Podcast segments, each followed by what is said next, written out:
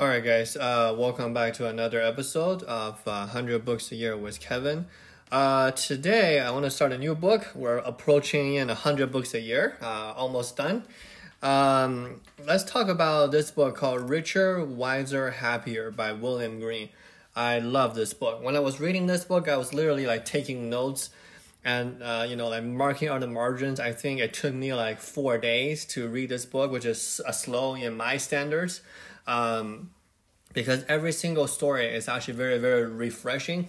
I'm really really interested in um, how different legendary investor uh, how how did they grow up what's their background what's their view on um, certain investment philosophy and then just trying to pick out a trend i think it's really really in, interesting right how does those legendary investor right buffett the um, the mochis, right? There's a lot of investors that, that I don't really know about, right? Like what is their backstory? Um, and when, when I was reading this book, I kind of have this idea of, huh, maybe I should talk about one of these people, right? Um, there's a couple there and there, right, who only invest in Asian market. There's a couple there and there who, who is, um, you know, um, what's the term? uh, follower of Warren Buffett. There's nothing wrong with that, right? Um, and there is a, this character is in there. I've I think I heard of him before, but I've never really uh, dived deep into his backstory. The name is uh, John Templeton, uh, who is a legendary investor. Um, he was born in 1912 and he passed away in 2008, uh, almost you know 100 years old. Um, his story is actually really interesting because he demonstrated something that I thought is really, really. Uh, I I um, I want to say he reflects a sense of determination, and then he's also a very very religious person, right?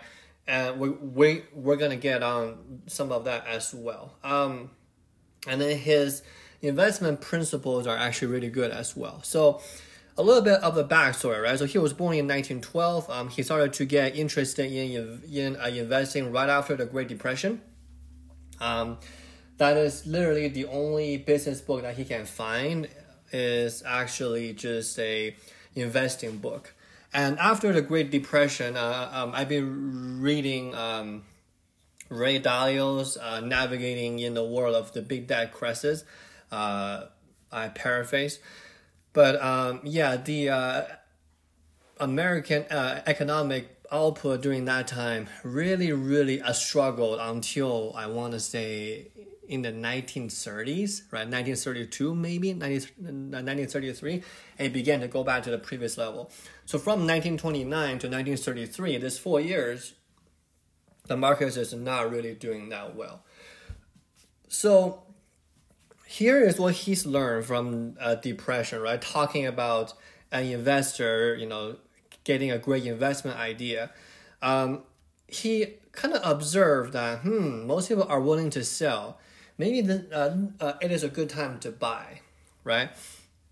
And um, most of the guys, they rely on Buffett's or Munger's uh, investment philosophy, right? Value investing there's nothing wrong with that, copying and cloning everybody. But John Templeton did not do that. John Templeton really, really did his research and then trust his own instinct. Here's an a um, example, right? So after the Great Depression, right, and we head into the World War II. During World War II, John Templeton was like, hmm, interesting. I don't see a way that America can, you know, I stay can uh, stay off of war for the entirety of the World War II. Like he just doesn't see it. Um, he's like, I gotta say that like with the power and with the geographical um, location of the the United States, we got to get involved somehow. So he started to think about this is the most important thing. He started to wonder what companies will be able to bounce back during wartime, right? Let's assume that America joined the war, right? Uh, joined the uh, World War II. Obviously, there's going to be less of an economic output, right? There's going to be a huge, as you know, a spending. So, what kind of a company or what kind of an industry can bounce back from that? Just uh, think about it, right? What kind of a person in that right mind? maybe I'm not being nice here, but like would predict this during wartime, right? Most of the people are thinking, oh, oh, we're gonna have a you know a World War II. Oh no, let's let's you know uh, get cash out of the bank and let's make sure that we have some gold or something, right? Some long term assets. During that time, I think the U.S. dollar is still pegged to the gold, um, but he he uh, figured out railroads, right? He figured out uh, manufacturing uh, of uh, machinery. He literally invest in rural company. I think the company is a Pennsylvania Railroad or something that's like literally out of business, right? And then he's brilliant in the sense of having conviction in his bets and also brilliant about getting an asymmetric risk in the sense that okay, this is something that um, I can put down. I don't know, a hundred bucks, maybe like a thousand bucks back then, maybe a couple hundred back then.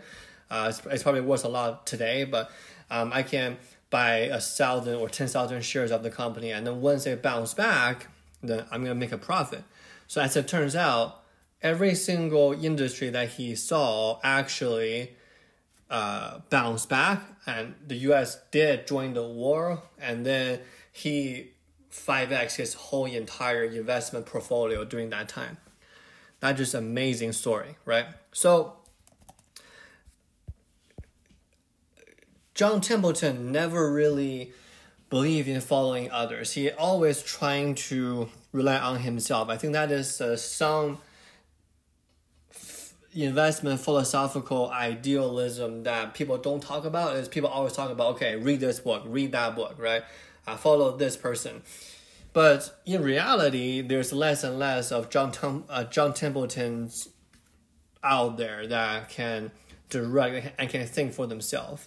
So I want to end this podcast with this. If you want to read the entire story, buy the book, right? Um, I think it's really good. Uh, I, uh, this is uh, uh, this book has become my go-to, probably my go-to book for gifting for people that are, in, uh, are interested in investing.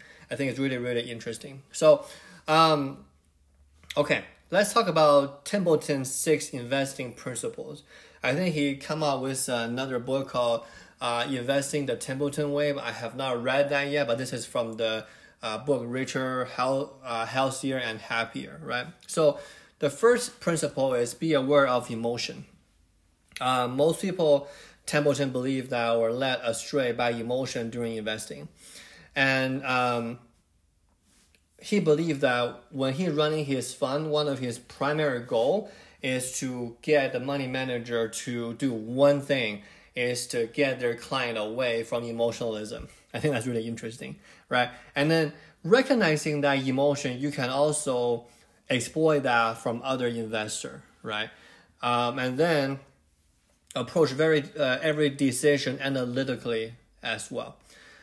And second principle, Templeton says is be aware of your own ignorance, right? Is uh, actually a bigger problem than emotion because many people they might buy something with the tiniest amount of information. They don't understand what they're doing. The one with the greatest information is likely to come out ahead when they're comparing the performance of two different investors. And it really takes a huge amount of work and study and uh, investigation right? Couple thoughts on that. When i was reading this book a lot of people like all they do is read like 24 7 right? The business report news uh, industry reports.